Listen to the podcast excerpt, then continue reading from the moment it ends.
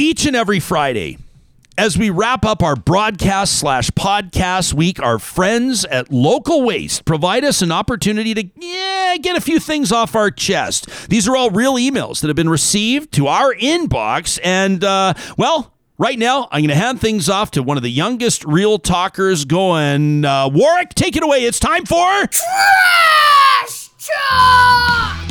Yeah, Warwick, you hit it out of the park. Now, earmuffs on, little guy, because it's about to get uh, NSFW, if you know what I mean. This first one out of the gates from Rose Marie. It's not Rosemary, it's Rose Marie, which I think is a beautiful name. She says, Hey, hey I don't follow Major League Baseball that much, but I happen to tune into the World Series in Atlanta. After all this talk about the indigenous communities and, and, and reconciliation, I was appalled at Braves fans chopping and chanting the native war song. I promptly turned it off. And later, I read that somebody at the game actually became offended and actually left the World Series game. And, and I don't blame that person. Is it only Canada that's aware of this movement? Why have Americans not caught up? It's time for the Atlanta Braves to change their name. That from Rose Marie. This from Jackie, who says it's time. The clock has run out. The buzzer has sounded on the semicolon. I totally disagree, Jackie. She says that comma and that dot combo used to break up two thoughts in a sentence. First off, the, the semicolon, it's ugly, it's messy, it's busy. It's time to move on to the em dash. That's the extra long dash. It's beautiful, slick, and simple. If you need to cling desperately to the semicolon, keep it when you text or tweet a winky face, exclamation point, full stop. That from Jackie. I find that the problem with semicolons is that nobody actually knows how to use them. People use them improperly. That's what grinds my gears as a bit of a grammar nerd myself. You can- don't- punctuation nerd to be clear. Let Jackie just have her word, okay? Let Jackie just have her moment. I don't need to respond. This is like when you send letters to the editor into newspapers, and every once in a while in italics, they'll respond and be like, "Good point, great letter. We'll see what happens." That's like a yeah, but. No, Yeah, there's but. no yeah, but. Back to the emails. This from Loretta, who says, Quick note to those of you that are apparently eating those little Halloween candies for the first time. I know that it's super duper exciting to be able to crush tiny chocolate bar after tiny chocolate bar with nobody keeping count. But here's what prompted my email to the best damn streaming show and podcast on the World Wide Web. At a girl, Loretta. She says, You need to stop. Uh, she said, Put the wrappers in the appropriate receptacle. What kind of barn type upbringing did you have where it was acceptable to drop the empty wrappers back into the candy bowl. Here I am thinking I'm all stocked up with Twix and Coffee Crisp and Smarties, and when I go to dig in, turns out I couldn't be further from the truth. Here I am stuck with nothing but lousy candy corn and crappy caramels, and I guess I'm all here to say uh, we can do better. So here's to a smarter performance next Halloween, and have a great weekend, real talkers. That from Loretta, who's apparently buried in tiny little chocolate bar wrappers. I feel your pain, girl. This from Connor McCannabis, who says just a message about all those news stories we saw warning that there was like cannabis in kids' candies. It's not a thing. Connor says nobody spends what edibles cost just to give them away.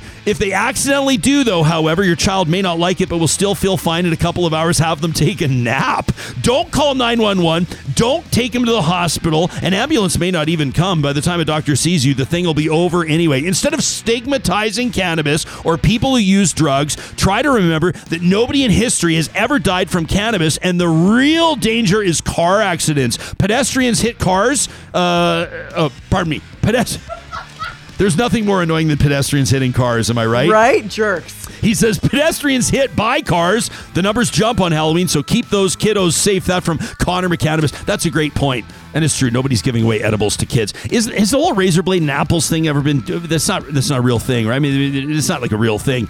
Uh, besides, who hands out apples on Halloween? Okay, okay, back to the voice. All right, this from Brad. All right, Brad says, I, I, I listened to your interview with Leela Aheer. Uh, is there something wrong with me? I got no indication of sincerity. Sounded good, but like there was like these really long answers with nothing there. Um, it's all carefully focused to criticize the premier's leadership. Great, but she didn't actually speak about specifics. Like she thinks that this big long list, Jespo, of all these names, she would be good leaders. The education minister, really? After this curriculum, after what they did with schools during COVID, does she have blinders on? All they've all done, all these ministers, is cower and hide like mice and let Kenney be king. And I'm not buying any of it. And by the way, Jespersen, the interview was a little softball-ish, and I'd love to see people hung out to dry.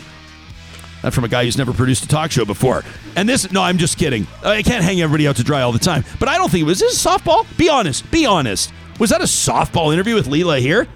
I think you took her to task on on a few things. Um, But but, also, like, can I say something about my interview style? This is I shouldn't be doing this during trash talk. But like, my interview style is like uh, it's pretty conversational, right? I mean, I was like, hey, listen, motherfucker. Like, that's not really kind of how I interview. But I, I get some people want to see it. They want to see hand grenades all the time. But that's not oftentimes how to do a good interview.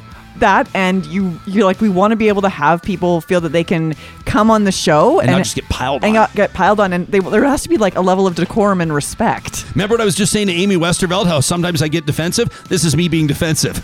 But I totally appreciate the email. As a matter of fact, coming up in a couple of weeks, as you'll be able to see from our Real Talk panel, uh, the question of the week, uh, leading up to our one year anniversary, we're doing a completely focused, exclusive trash talk Jespo segment where I am only, it's the equivalent of mean tweets, and I'm only reading emails that roast me. That's coming up in a couple of weeks. This from Scott to wrap it up on what's been one of my favorite shows of all time, by the way. He says, I just wanted to point out all these people that are like cheering for Brian Jean's public coup attempt against Jason Kenney. This is not a good thing, says Scott. Jean, in many ways, is cut from the same cloth as Kenny. He's been accused of using public resources during the UCP leadership race. He had legislative assembly uh, uh, staffers from the office, the LAO office, working on government time for his campaign, leading to a purge of staff once Jason won, including former MLA turned MP Laila Goodridge. I also remember how he took what can only be described as glamour shots at the Butterdome during the Fort McMurray fire. Ooh. He says, and those worried about Kenney's policy decisions, you really think that a premier will have come in by relying on his old Wild Rose colleagues to commit a coup? You think he's going to make fewer hard right political decisions, including how to handle COVID 19?